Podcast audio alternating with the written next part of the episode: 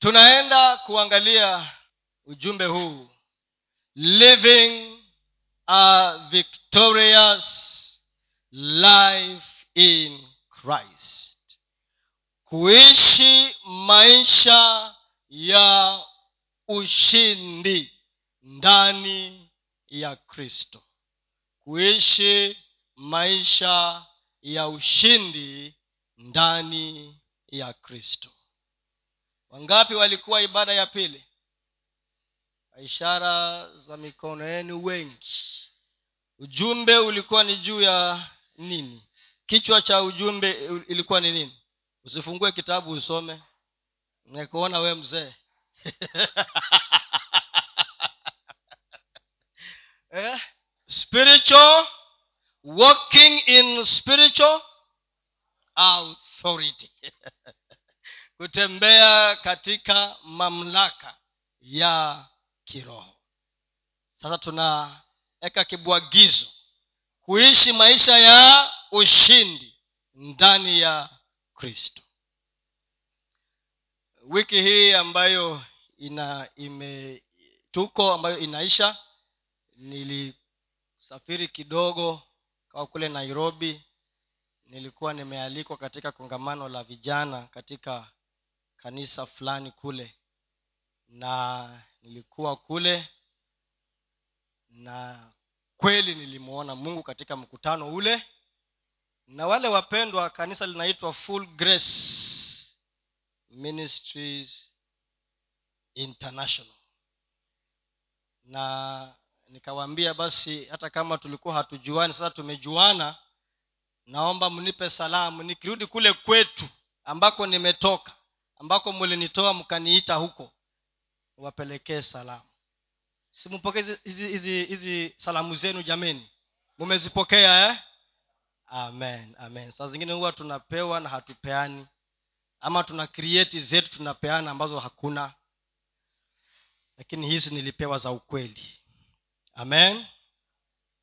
Kuishi maisha ya ushindi. Ninaamini ya kwamba kila mmoja wetu ambaye ameokoka anatamani kuishi na kutembea katika ushindi.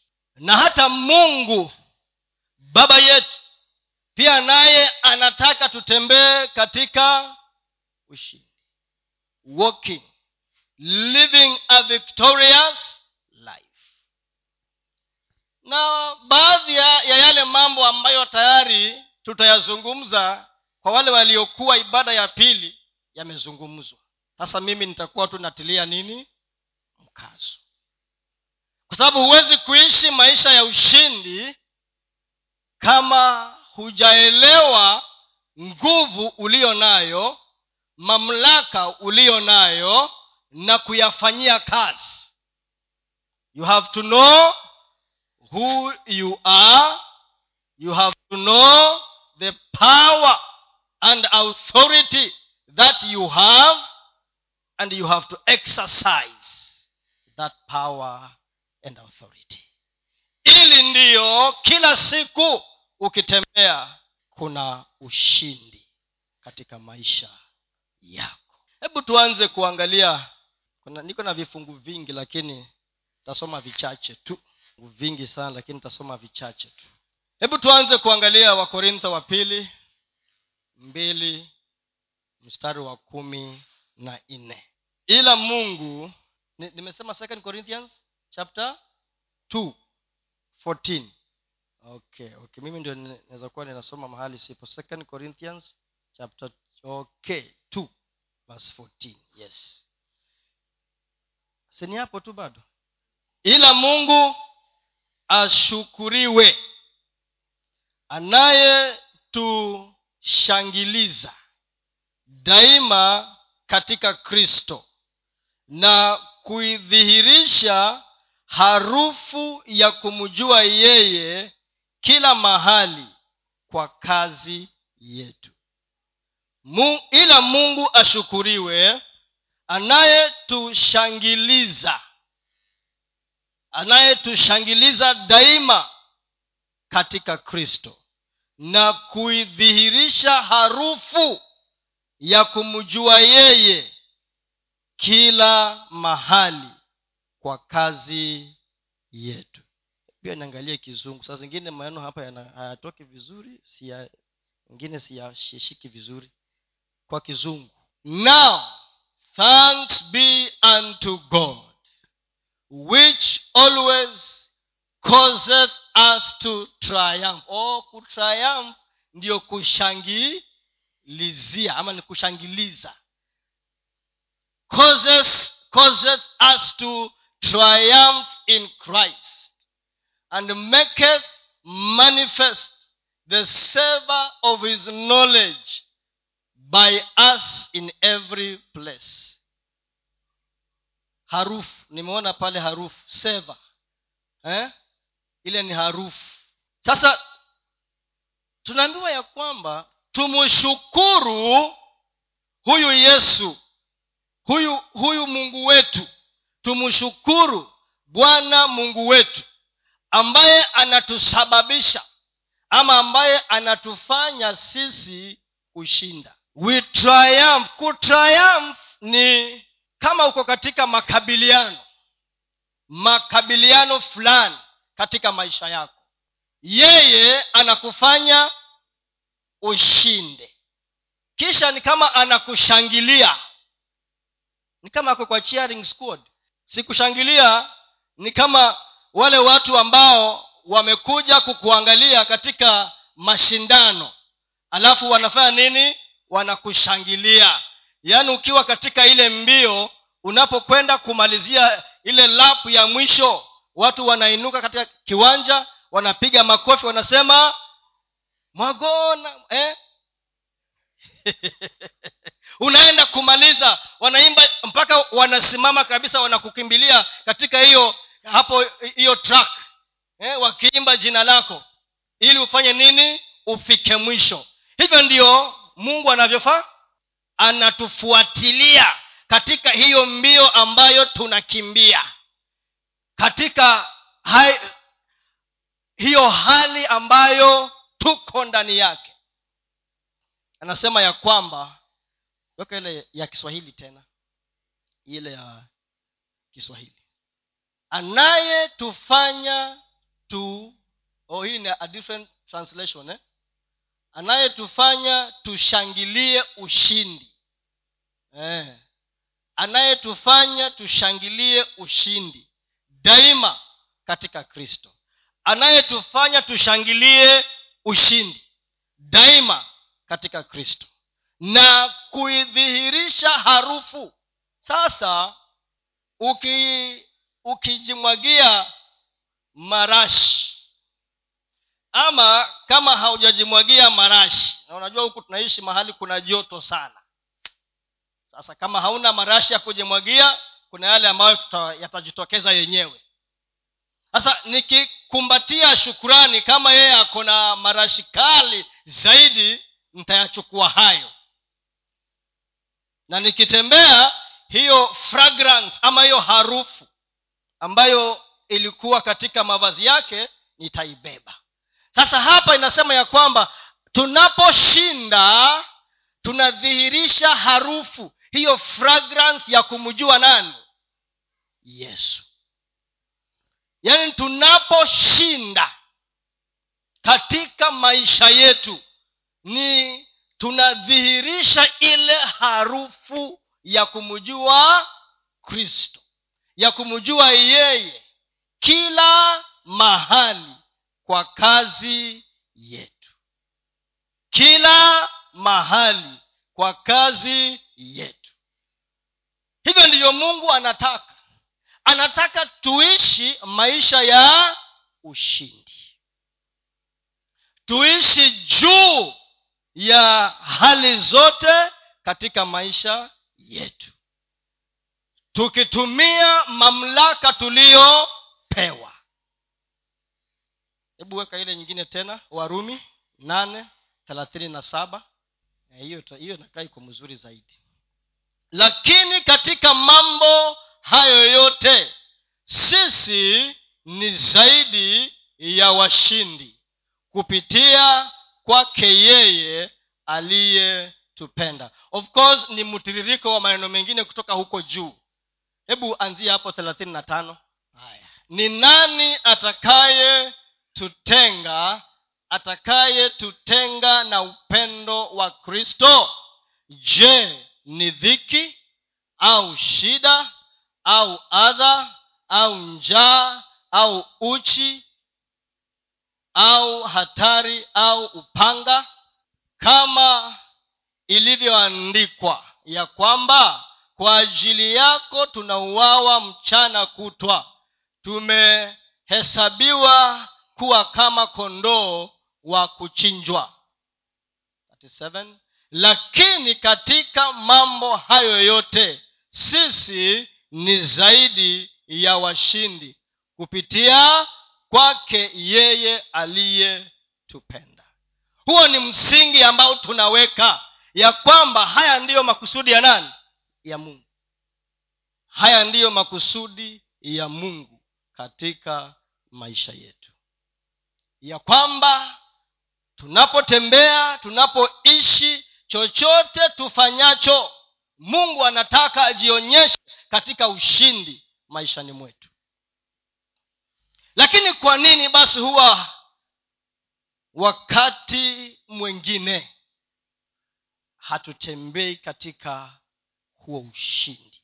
Ama hatuishi katika ushindi ule ambao mungu amekusudia? Kwa wale ambao tulikuwa ibada ya pili tulionyeshwa mamlaka yetu mahali tulipopewa na tulipopoteza na tuliporudishwa tena katika mamlaka. Na jinsi ya kuchukua mamlaka yako bila kuwa apologetic bila kuwa na uoga bila kuwa na wasiwasi ama kujieleza kwa mtu mwingine yeyote yule. Nitataja mambo kadha wa kadha hapa ya kutusaidia kuelewa ama kutukumbusha. Jambo la kwanza ili tuweze kutembea katika ushindi na kuishi katika ushindi ni lazima tutembee kama vile yesu alivyotembea. As basic as that. Lazima tuishi kama vile yesu alivyoishi. Walk just as he walked. Walk just as he walked. Hebrews 4 waibrania nne kumi na tano. Hebrews 4 15 wacha nisome hapa. 15 kwa kizungu inasema for we ama nianze 14 kwa kizungu seeing then that we have a great high priest who has passed through the heavens jesus the son of god let us hold fast our confession. For we do not have a high priest who cannot sympathize with our weaknesses but was in all points tempted as we are yet without sin.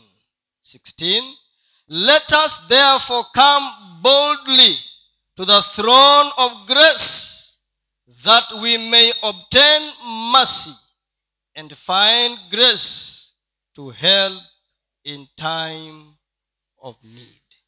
Niseme kwa kiswahili basi iwapo tunaye kuhani mkuu aliyeingia katika mbingu yesu mwana wa mungu na tuyashike sana maungamo yetu kwa kuwa hamna kuhani mkuu asiyeweza kuchukuana kuchukuana nasi katika mambo yetu ya udhaifu bali yeye alijaribiwa kama sisi katika mambo yote bila kufanya dhambi. Basi na tukikaribie kiti cha neema kwa ujasiri ili tupewe rehema na kupata neema ya kutusaidia wakati wa mahitaji. Amen. Tunaishi kama kristo alivyoishi. Tulionyeshwa kwa ibada ya pili ya kwamba yesu kaongozwa kwa nguvu za roho mtakatifu akaenda jangwani akafunga siku arobaini na baada ya hapo akapitia majaribu. Katika hayo majaribu akayashinda. Na tutaangalia mbinu aliyotumia kuyashinda. Sasa tunaambiwa ya kwamba kama yeye kuhani mkuu ambaye amepita mbingu zote aliishi kama mwanadamu hapa duniani.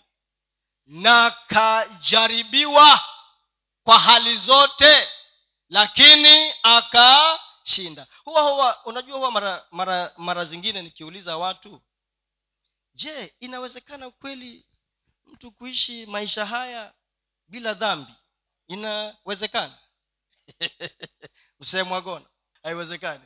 Tunamwona yesu hapa alikuwa mwanadamu. Hasa wengine wanasema lakini yeye alikuwa uh, e, ati wanasema huwa wana, wale wanasema haiwezekani kwa sababu unajua yesu alikuwa fuli mungu na fuli mwanadamu. Kwa hivyo alikuwa na hayo yote so angeweza kukabiliana nayo. Lakini ukweli ni kwamba hata kama ni vigumu kazi ya yesu ilikuwa ni kutuonyesha mfano ya kwamba inawezekana. Hiyo ndiyo kazi ya yesu alikuja kama mwanadamu akaishi kama mwanadamu. Na yale majaribu ambayo the temptations the trials ambazo yeye alipitia zilikuwa ni ziwe kwetu kama mfano. So inawezekana. Kwa sababu adam alipoumbwa pale mwanzo na akawekwa ndani ya bustani la edeni ile sehemu ambayo alikuwa ametengenezewa he was a perfect human being perfect. Alikuwa amekamilika na alikuwa na uwezo wa kukataa. Lakini sasa kitu ambacho mungu alifanya aliweka inaitwa free will. Free will. Ndio mtu mwingine akawa anauliza basi huyu mungu si angekuwa tu amenyosha tu mkono. Akashika mkono wa hawa. Alipokuwa anakamata tunda akamwambia wacha ujinga. Eh? mbone hakufanya hivyo? Akamwambia wacha upumbavu. Mungu hawezi fanya hivyo kwa sababu hatu control na remote control ya kwamba hapo usifanya aa lakini yesu tumeambiwa ya kwamba ni mfano wetu. He's an example. Na kwa sababu alishinda hakuwa na haja ya kukiri dhambi tena. Yeye hakuwa na haja ya kutubu. Tempted in all things and yet without sin. Lakini kwa sababu alijua ya kwamba mwanadamu huyu ambaye ni mimi na wewe kwanzia mwanzo baada ya kuanguka akatengeneza njia ya kwamba hata ukianguka ufanye nini? Urudi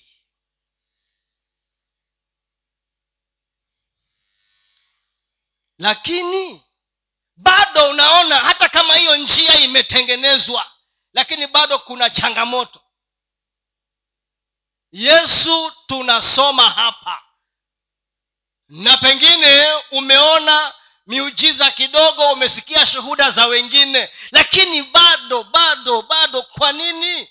Kuna roho nyingine hapa inaitwa the spirit of unbelief roho ya kuto hebu tusome hapa mathayo kumi na tatu. Hamsini na nne mpaka hamsini na nane. Na roho ya kutoamini haiko nje iko wapi? Iko wapi? Ndani. Yaani tuko na watu wanaitwa unbelieving believers. Unbelieving believers mmewasikia hawa unbelieving believers. Wako kweli? Eh? mathayo kumi na tatu hamsini na nne. Na alipofika mji wa kwao huyu ni yesu akawafundisha katika sinagogi lao. Hata wakashangaa. Hawa watu wako wapi wako kanisani si ndio? Kama sisi hapa eh? Eh. hata wakashangaa wakasema huyu amepata wapi hekima hii ya miu, na miujiza hii? Huyu si mwana wa seremala? Mamaye si yeye aitwaye mariamu? Na nduguze si yakobo na yusufu na simoni na yuda? Na dada zake wote hawapo hapa petu basi huyu amepata wapi haya yote? Wakachukizwa naye.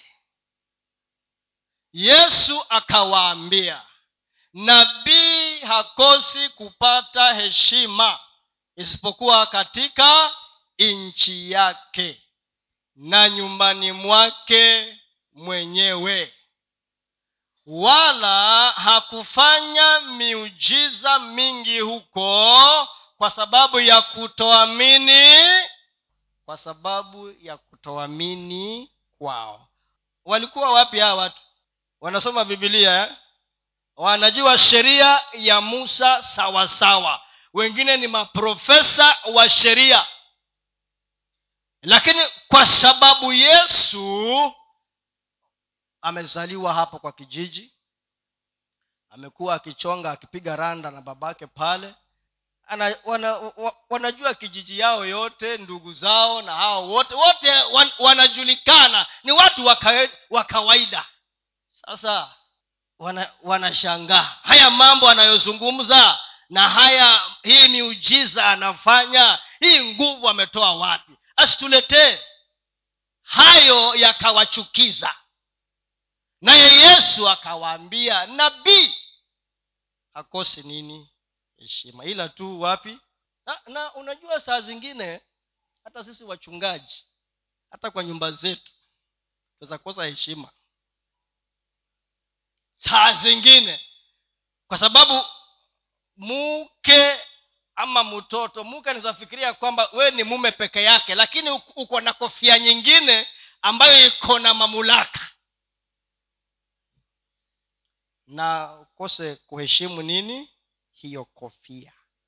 Na kwa sababu ya kukosa kuheshimu hiyo kofia unakosa kupata nini? Muujiza wako. Ama mtoto anafikiria huyu ni baba tu anasahau ya kwamba pia ako na mamlaka kama anayesimama sehemu ya nani?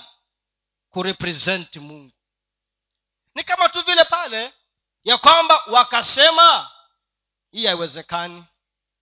And therefore hakufanya miujiza mingi. So swali ni is it possible ya kwamba mungu amekaa anangoja kufanya kitu lakini kwa sababu yako na mimi ya kutoamini kikamilifu? Tunakosa nini? Kuona ule muujiza ambao mungu amekusudia. Unbelief. Mahali kwengine inasema hata hakufanya miujiza kabisa kwa sababu hawa watu na ukisoma waibrania nne mbili hebu tuwekee hiyo waibrania nne mbili. Maana ni kweli sisi nasi tumehubiriwa habari njema vile vile kama hao.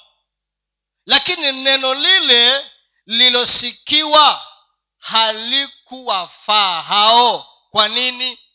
Kwa sababu halikuchanganyika na imani ndani yao waliosikia.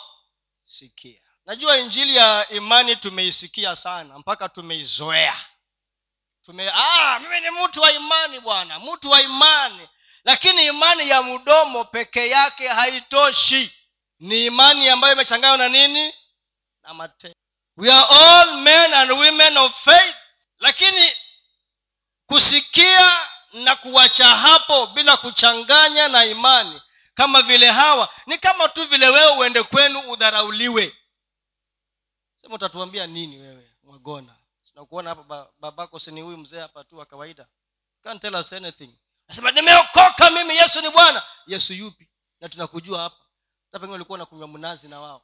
Sasa neno hili litakuwa na manufaa kwetu. Nataka tukumbushane tena ya kwamba neno hili hili tumesikia mamlaka tuko nayo lakini lazima tuchanganye na imani. Ili neno hili lizae matunda katika maisha yetu. Unbelief unbelief ties the hands of god. He cannot do what he wants to do. Unbelief ties the hands of god.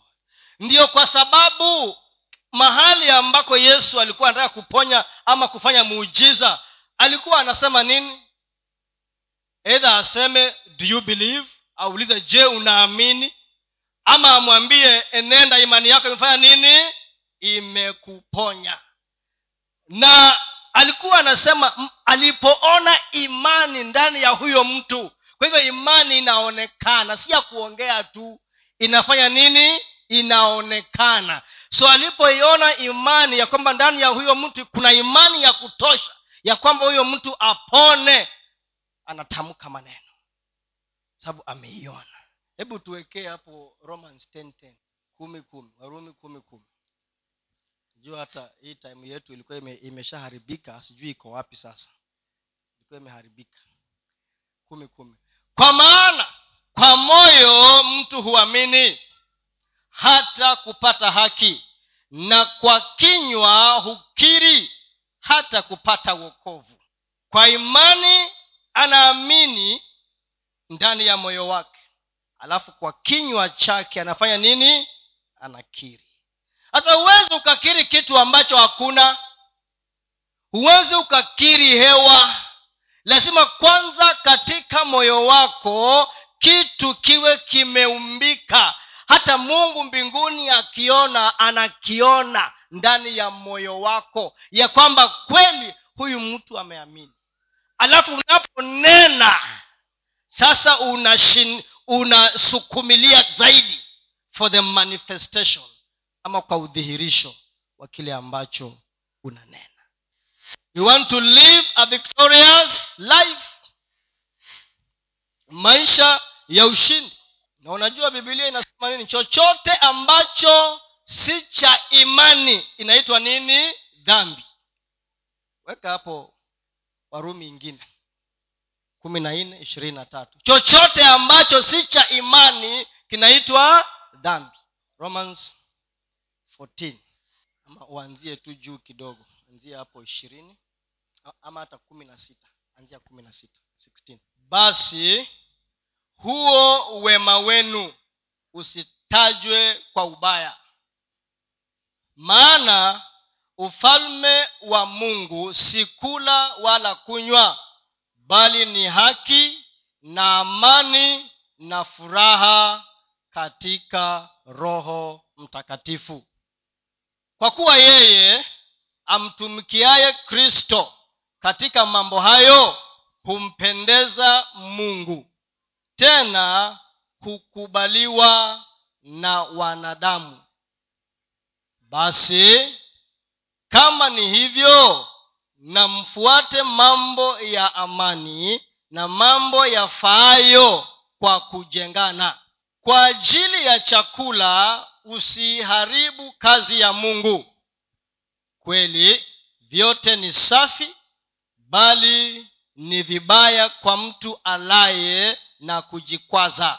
Ni vyema kutokula nyama wala kunywa divai wala kutenda neno lolote ambalo kwa hilo ndugu yako hukwazwa. Hebu hiyo iwache hapo kwanza rudisha tu hapo. Siku nataka kuongea lakini iwache tu hapo niongee maneno hapo si vyema kutokula nyama wala kunywa divai wala kutenda neno lolote ambalo kwa hilo ndugu yako hukwazwa. Najua huwa unasikia wakristo wengine wanasema kile ninachofanya kinakuhusu nini wewe? Wanasema ninachovaa ninavyotembea nifanyavyo vinakuhusu nini? Wewe fuata lako. Kwa mkristo hakuna fuata lako kwa mkristo yule ambaye ameokoka hakuna kufuata hakuna kutuarako unaambiwa wala kutenda neno lolote ambalo kwa hilo ndugu yako anakwazika. Yaani kuna mtu ambaye atakosa kuingia mbinguni ama atakosa kuona muujiza wake kwa sababu yako. Wewe ni kikwazo hata kama si dhambi unayofanya lakini kwa sababu ya mwagona angalau aingie mbinguni ama mwagona amuone mungu nitasema sitafanya. E, sitavaa hiyo nguo. E, sita haya maneno sitaongea. Sitakwenda huko. Hakuna hapa my choice sijui my choice my choice. Hiyo hakuna. Bibilia imesema ya kwamba chunga sana. Yes ayasonga mbele. Ile imani uliyonayo uwe nayo nafsini mwako mbele za mungu. Heri mtu yule asiyejihukumu nafsi yake katika neno lile analolikubali. 23 lakini aliye na mashaka kama akila amehukumiwa kuwa ana hatia kwa maana hakula kwa imani na kila tendo lisilotoka katika imani ni dhambi. Kila tendo lisilotoka katika imani ni nini? Nataka iingie vizuri. Kila tendo lisilotendwa ama lisilosababishwa ama ambalo chanzo chake si imani hilo tendo lolote hilo inaitwa tunataka tutembee katika ushindi. We want to walk victoriously tunataka tu exercise mamlaka tuliyopewa. Tunataka tutembee tukijielewa. Tulikuwa tunahadithiwa habari ya mchungaji mwingine kule kwetu tezo. Mchungaji kule sehemu za zoerani. Akaambiwa ya kwamba kuna shule fulani kule mapepo yameingia yamejaa na watu wamepagawa huko. Akaambiwa kuja kuna huduma. Akakimbia mbio na kikosi chake cha kuomba na wale uh, wake wasaidizi. Kama mimi nitoke hapa na mwagona na shukurani tukimbie mbio. Kufika pale hasa pasta kawa anaanza kuomba. Watu wamelala chini wanafunzi wanaji, hawajielewi. Sasa anaambia mapepo mapepo yakaanza kuongea. Yakasema oh tutoke. Huku twatoka lakini tukitoka hapa twaja huko. Twaja wapi? Twaingia huko kwako. Akafikiria ni mchezo. Yakatoka kweli yakaingia huko pasta mbio. Anakimbia wapi? Baharini. Aliokotwa huko mbele akikimbia huko. Siku zile za wana wa skeva basi ndizo hizi. Mapepo yakauliza wana wa skeva. Wakasema huyu paulo huyu tunamjua na huyu yesu ambaye paulo anaongea habari yake tunafanya nini? Tunamjua. Lakini nyinyi katika mitandao tumeangalia hatuwaoni. Wacha ijulikane leo ya kwamba kwa mtandao uko ama hauko kwa kwa mtandao. Yaani mapepo wanaelewa hali ya rohoni ya kila mmoja wetu. Kama kama shetani anaenda mbele za mungu. Si mulimsikia alienda mbele za mungu siku moja na wale uh, the sons of god wana wa mungu na malaika wakaenda kwa mungu. Siku ilifika ya wao kuenda wakaenda. Na yeye akawa amejigeuza kama malaika wa nini? Wa nuru. Hawa wengine hawakumwona lakini mungu si anamjua. Akamwambia we nakuona. Hata we uko hapa? E, niko hapa. Umetoka wapi? Umetoka huko nikienda huko nikienda hivi. Mbele za nane kazi yake anaenda kukushitaki wewe. He's an accuser of you and me. Anaenda mbele za mungu kuenda kukushtaki ndio akaulizwa je umemuona umemuona nani? Mtumishi wangu nani? Ayubu. Akasema kwani ana anakupenda bure? Kwani ni bure anakupenda? Lakini the issue ni kwamba anaelewa hali ya kiroho ya kila mmoja wetu. Unaweza ukanidanganya mimi lakini wewe mwenyewe huwezi ukajidanganya. Huwezi ukamdanganya mungu. Huwezi ukamdanganya nani? Ana waskeva yule mchungaji kule akakipata. Chochote kinachofanywa nje ya imani. Hata afadhali kama mimi nisingeenda. Kama because huwa una, unajijua you know yourself by the way. Hata mimi na sisi wachungaji wote ukipanda kwa madhabahu ukijua wewe mwenyewe unajua nimechemsha. Yes! Unajua nimefanya nini? Hapo nimechemsha. I was not ready. Sikuhisi uwepo wa mungu ukitembea kama vile ambavyo kama nimejitayarisha sikuhisi so huwa tunajua. We know. Hatusemi lakini tunajua. So nikienda kuomba namwambia mungu hapa so mitandao ya vile ulivyo. Naomba kila mmoja wetu katika huo mtandao rekodi yetu iwe sawasawa sawa, ili ndio tutembee katika ushindi. Kwa sababu mungu anataka tutembee katika ushindi. Mimi huwa ninajiuliza kwa nini ni rahisi mimi nikae kwa darasa nifundishwe mambo ya big bang revolution eti dunia ilipasuka wapi? Na niamini hiyo porojo how come it is so easy? Lakini kuja kusoma neno la mungu na niamini inanitatiza. Kwa nini? Ama nikisikia habari ya mwagona niamini kabisa ya kwamba ni ukweli. Aniambie hiyo njia nimetembea na kuna shimo hapo mbele usiende siendi. Lakini mungu anakwambia usitembee namna hii. Unasema ah, mungu kweli. Ume kweli lakini mwagona akisema usiende huko uendi. Kwa nini?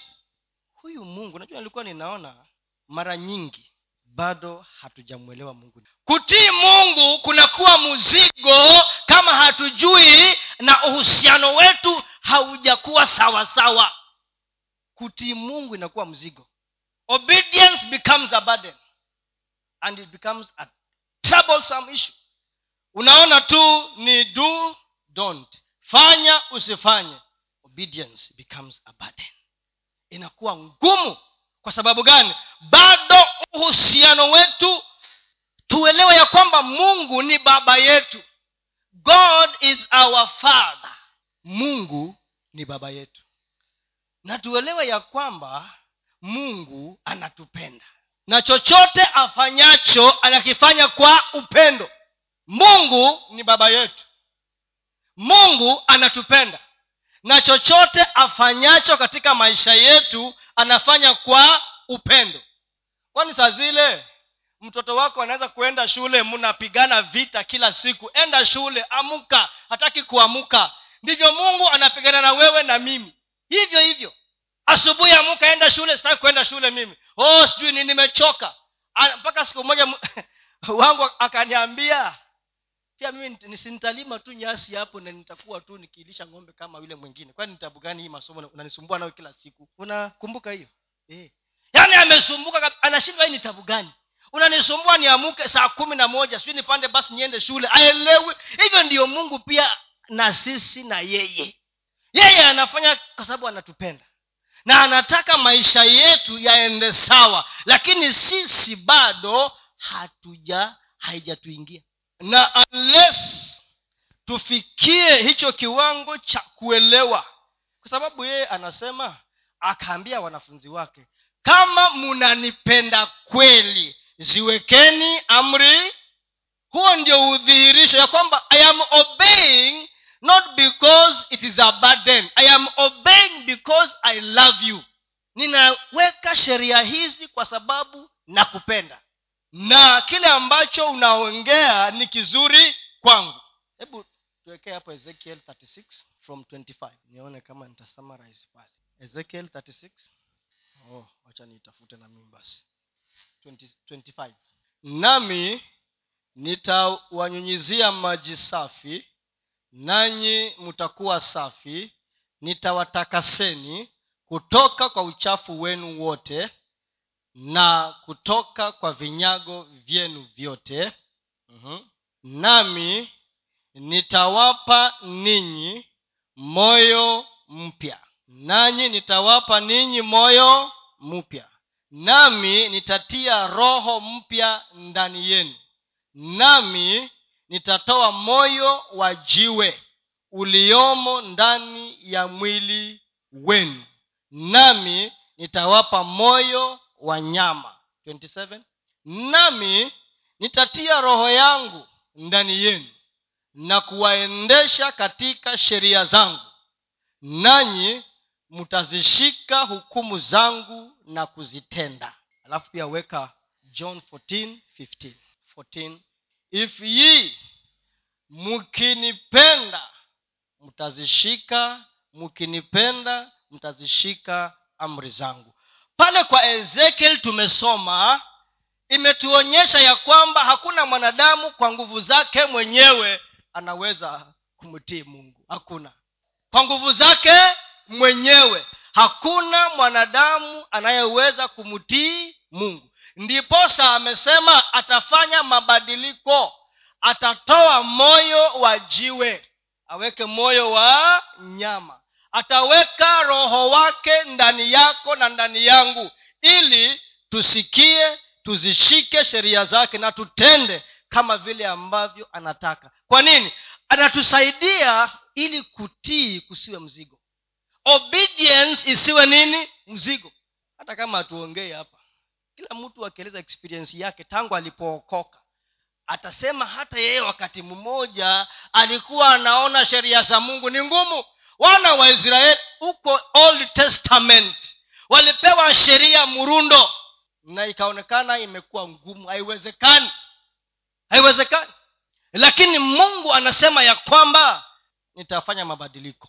Ili kutii kwenu kusiwe mzigo. Na mkizipenda mkinipenda mimi mtatii na kuzishika sheria na amri zangu. So that obedience does not become a burden so we do, we do not obey because we are compelled but because we love him. Hence it is not a burden. It is the yoke of love. Ni nira ya the yoke of love. Itatufanya tuweze kutembea na kuishi katika maisha ya ushindi. Yesu kristo ametupa mfano. Yeye mwenyewe aliishi katika neno tumeona ya kwamba alipojaribiwa mara ya kwanza na shetani alitumia neno. Alitumia neno la mungu kudil na shetani. Neno la mungu. Na tumeambiwa hapa katika ibada ya pili ya kwamba yesu kumjibu nani? Shetani. Lakini adam akatumia maneno yake mwenyewe na hawa wake. Walitumia maneno yao wenyewe. Si neno la mungu maneno yao wenyewe. Na ndiposa kuna tofauti baina ya vile kulitokea kwa kina hawa na adamu na vile kwa kina yesu. Ukiangalia wakolosai tatu kumi na sita. Ni lazima ili ndiyo tutembee katika ushindi. Tunamwangalia yesu bado tunamwangalia yesu. Awajalieni kwa kadri Aa, wakolosai. Naona hiyo ni waefeso wakolosai neno la kristo likae kwa wingi. Neno la kristo likae kwa wingi. Ndani yenu katika hekima yote. Mkifundishana na kuonyana kwa zaburi na nyimbo na tenzi za rohoni huku mkimwimbia mungu kwa neema mioyoni mioyoni mwenu. Unajua hiyo hiyo verse iko loaded sana. Eti inasema neno la kristo likae kwa wingi. Likae kwa yes richly may the word of god richly dwell. So inamaanisha of course hii tumesikia lakini tusikie tena. Maana imani huja kwa yes. So kama umesikia ongeza neno la kristo na likae kwa wingi. Likae na hii ni uamuzi. Litakaaje kwa wingi kama halisomwi? Ama ni through osmosis? Ama ni wale ambao wanachukua bibilia anaweka juu ya kichwa akilala ali, alalie bibilia haikuangi hivyo. Neno la mungu na likae kwa wingi. Neno la kristo likae kwa wingi. Sasa sio unajua kuna nimekuja kurealize hata mimi nilikuwa tu hivyo. Ya kwamba unasoma kifungu ili utimize utimize sheria. Ya kwamba angalau wakiuliza wangapi wamesoma neno leo asubuhi walipoamuka niwe mmoja wao. Ama hakuna ambaye amekuwa kama mimi eh? nyinyi mko tofauti. Yaani unasema nisiposoma kifungu hata vas moja leo wakiuliza kanisani wangapi walisoma bibilia leo? Ah, pia mi ni mmoja wao. Kutimiza sheria. Lakini ni kuwa deliberate. Kukaa katika neno kulisoma kulitafakari na unaongeza kwa wingi ni wakati sasa umepatikana na hali yoyote ile. Neno linachipuka ndani yako. Sasa roho mtakatifu anakuelekeza kwa neno ambalo ulisoma ukalihifadhi anakuambia kwa hali hii enda kwa archives. Toa neno hili nena. Kwa hali hii enda kwa archives. Toa kifungu hiki anza kukitafakari tena. Jinenee juu ya maisha yako. Hivyo ndio mungu anafanya. Lakini neno na likae wapi? Ndani. Na unajua hii siyo ile ya i read when i have time uh-uh. mbona usemi i will eat when i have time mbona usemi i will eat when i have time i will chat when i have time lakini neno la mungu i will read when i have so neno la mungu linakuwa as abai by, the way. Na huo ndio ukweli. Huo ndio ukweli. Nakuwa as abai the way. So huwezi ukafanyia kazi kitu ambacho you must store kwani hata huko kwenu mkilima mahindi si mko na gala? Kama gala inaitwaje? Uchaga hauna kitu. Utaokota nini hapo ndani? Hata panya hawatakaa huko watahama waende kwa kina irura sababu kwenu hakuna ki? Yes, empty. Wakenda magona watakula nguo wakule mpaka ziisha hakuna kitu watahama. So you cannot go back to a store which is empty asiwa hiyo store imejaa. Na hata wakati unaomba hauombi maneno yako roho wa mungu anaenda kwa archives anachipua neno. Unachukua hilo neno unamrudishia the word of god ambaye neno ambalo umeweka ndani ndio unaliendea una, una na roho wa mungu kazi yake ni akukumbushe.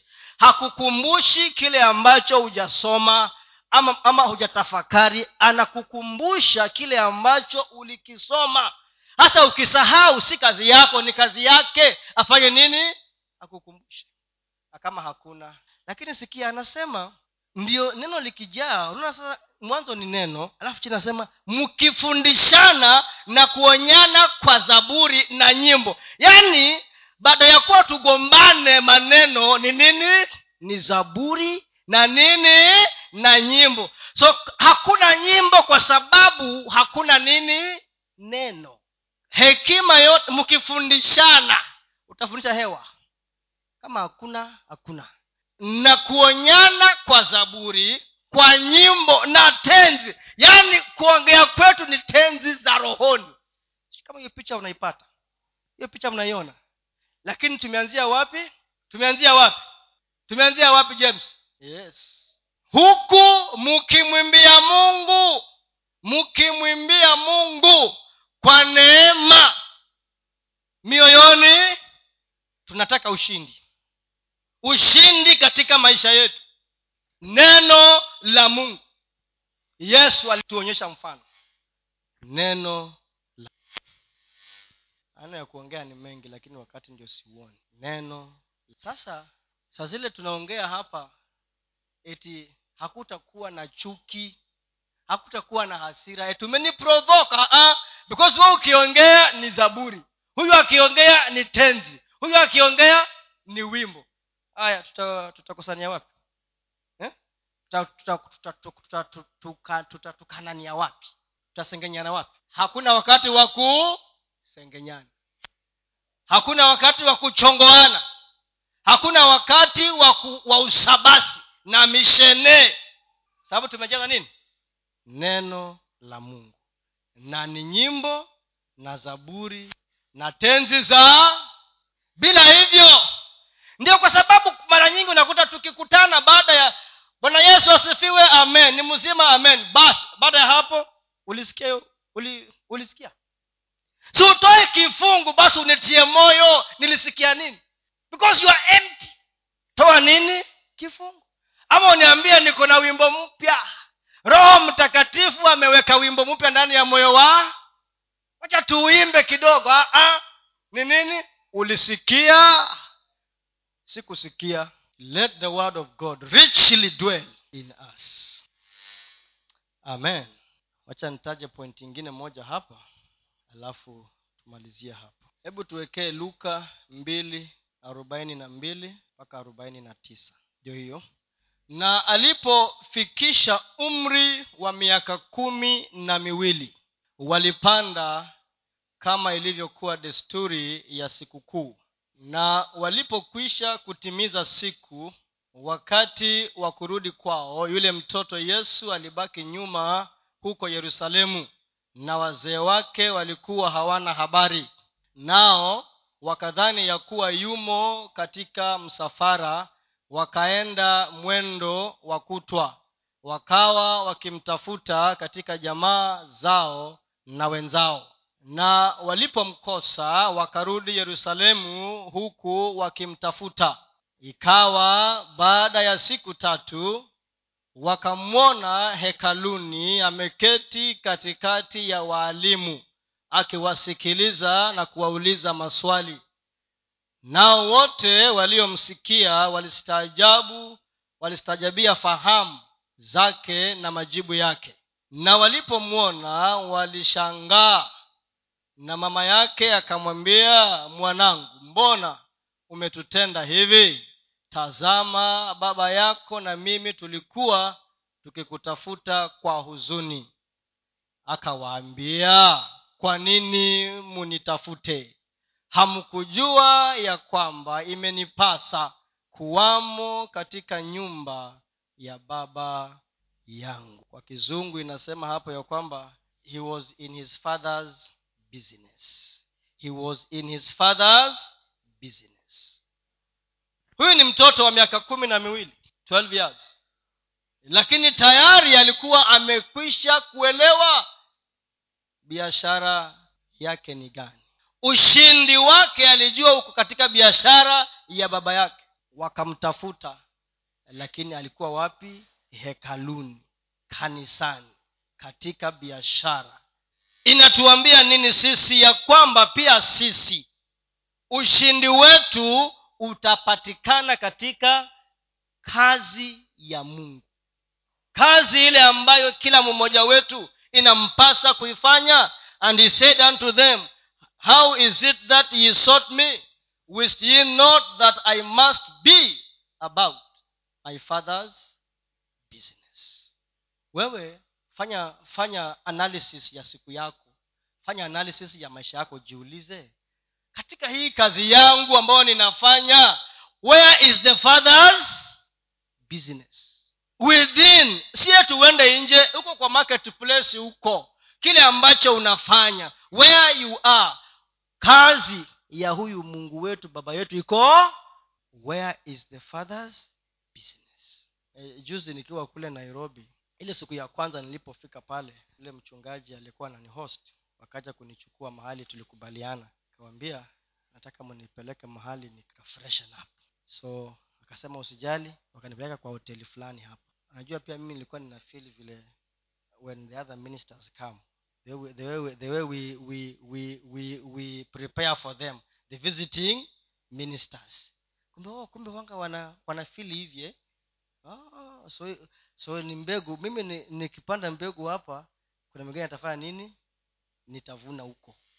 E, ha, haikuangi bure. So mu, kama mnaambiwa hapa kuna visiting pastor kwa hivyo watahitaji kulala watahitaji kukula watahitaji nini weka mkono wako hapo ndani eh? upatikane hapo ndani. So wakanipeleka hapo.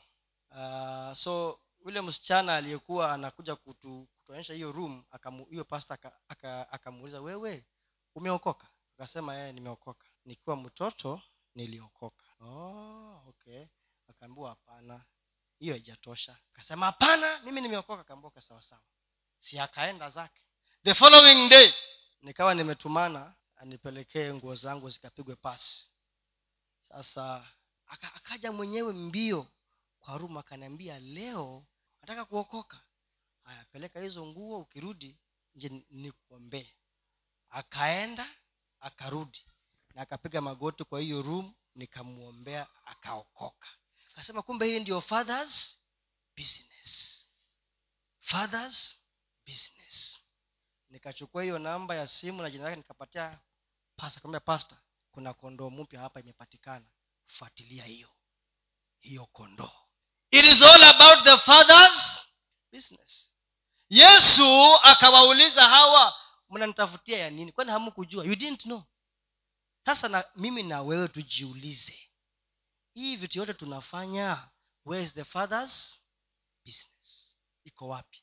Where is the father's business because mungu anataka katika hiyo biashara hiyo yake ajionyeshe. Yeye mwenyewe na ushindi wako uko ndani ya hiyo biashara yake ambayo unafanya katika kazi yako.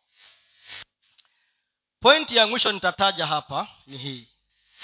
Ili ndiyo tuweze kutembea katika ushindi kozi ziko nyingi. Mambo ya yesu ni mengi. We can't finish about jesus christ. The life of prayer and fasting maisha ya kuom, kufunga na kuomba. As a way of life. Marko moja thelathini na tano. Hiyo mtajisomea. Marko moja thelathini na tano.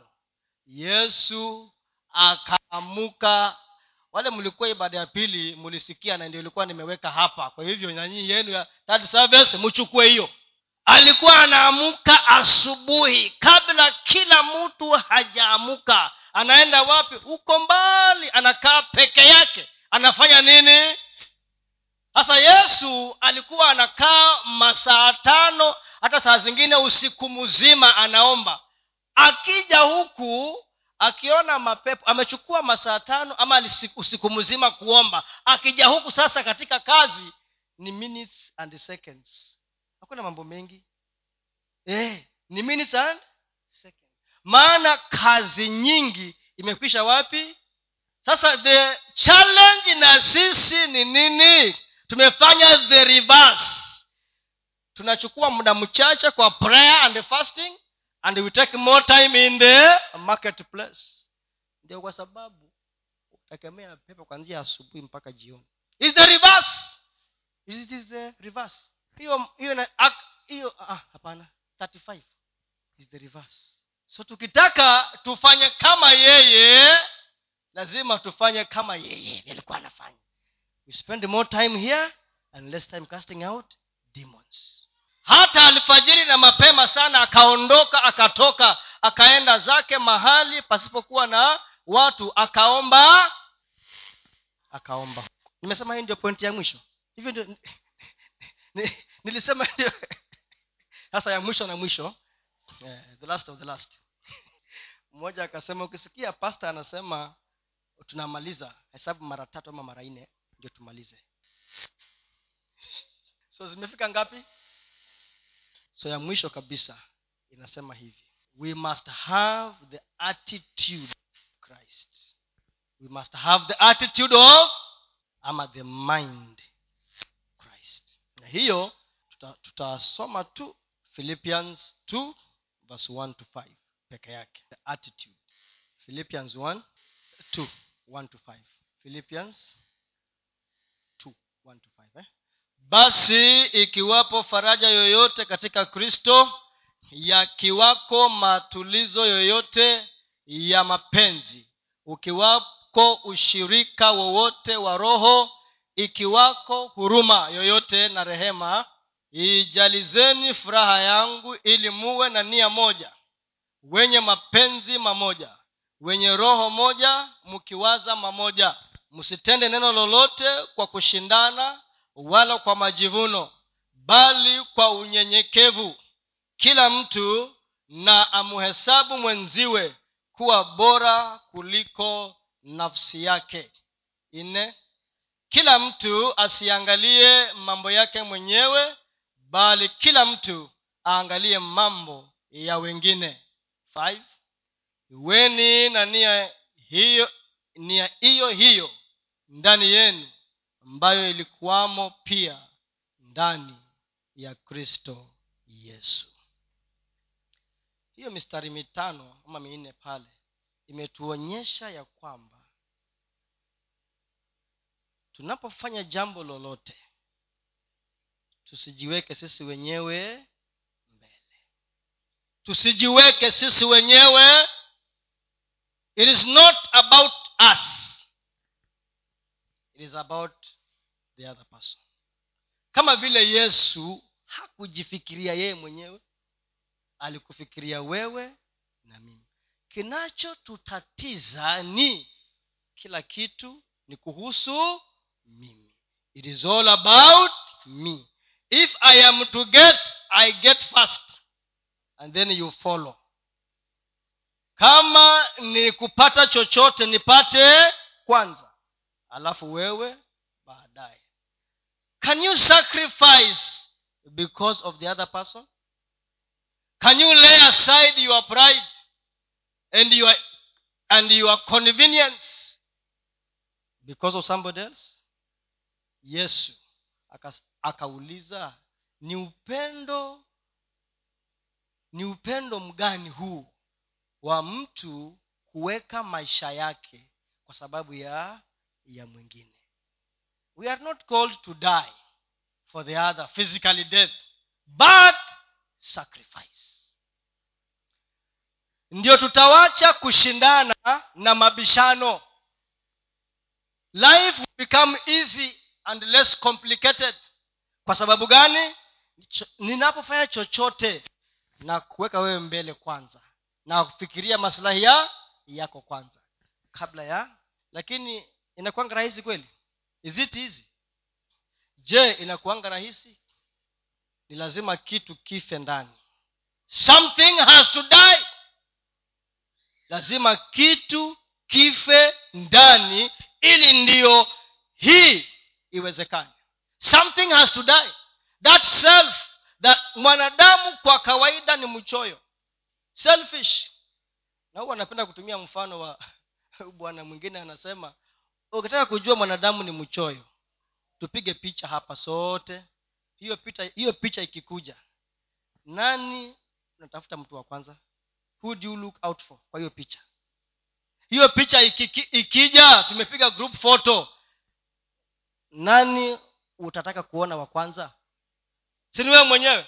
Mbone haunitafuti mimi? Na kama ime, kama wewe umetokezea vizuri unasemaje? Iko poa. Na kama uko mbaya turudie hii picha. Hii picha ni mbaya sana kwa sababu ya wewe peke yako huonekani. Lakini wenzako wote unafanya nini? Unasema hapana hii picha ni mbaya. Turudie. Turudie selfishness so something has to die inside if we are to live as christ lived. Ili ndio ile nia ya kujitolea. Sacrifice! Useme hata kama ni mimi hii chansi yangu lakini mwagona. Nakumbuka kuna siku moja nikiwa kazini huko siku hizo ni kwa kuja opportunity ya kuenda amerika nani, nani hataki kwenda amerika? Tena unajua mwagona kuna padm kuna sijui nini. Ukiweka pamoja sasa you can even buy a plot. Si unajua hiyo? Yeah. lakini mi nikasema sitaenda. Nikaita manager. Kaita manager wangu huko chini kamwambia wewe utaenda. Mimi sita eh? walishangaa sana. Mkubwa utaki kuenda amerika? Eh, sitaenda. Wacha huyu afanye nini wacha enda kule hiyo pesa hata asikira asikira kawaida huwa kwa hizo maofisi watu wanapigania kuenda kutembea. Huyu anatolewa anawekwa anatolewa anawekwa trip we uendi trip. Kaa kando na inakuwa vita vikali sana. Sababu ya nini? Wanadamu kwa kawaida ni mchoyo. Lakini kama yesu kwa hakika anaishi ndani yetu tutakuwa na huo moyo wa kusema wacha huyu naye afaidike. Wacha nifanye hii kwa sababu ya huyu. Na mungu anatupa ushindi katika maisha yetu. Amen. Wacha nisiendelee zaidi ya hapo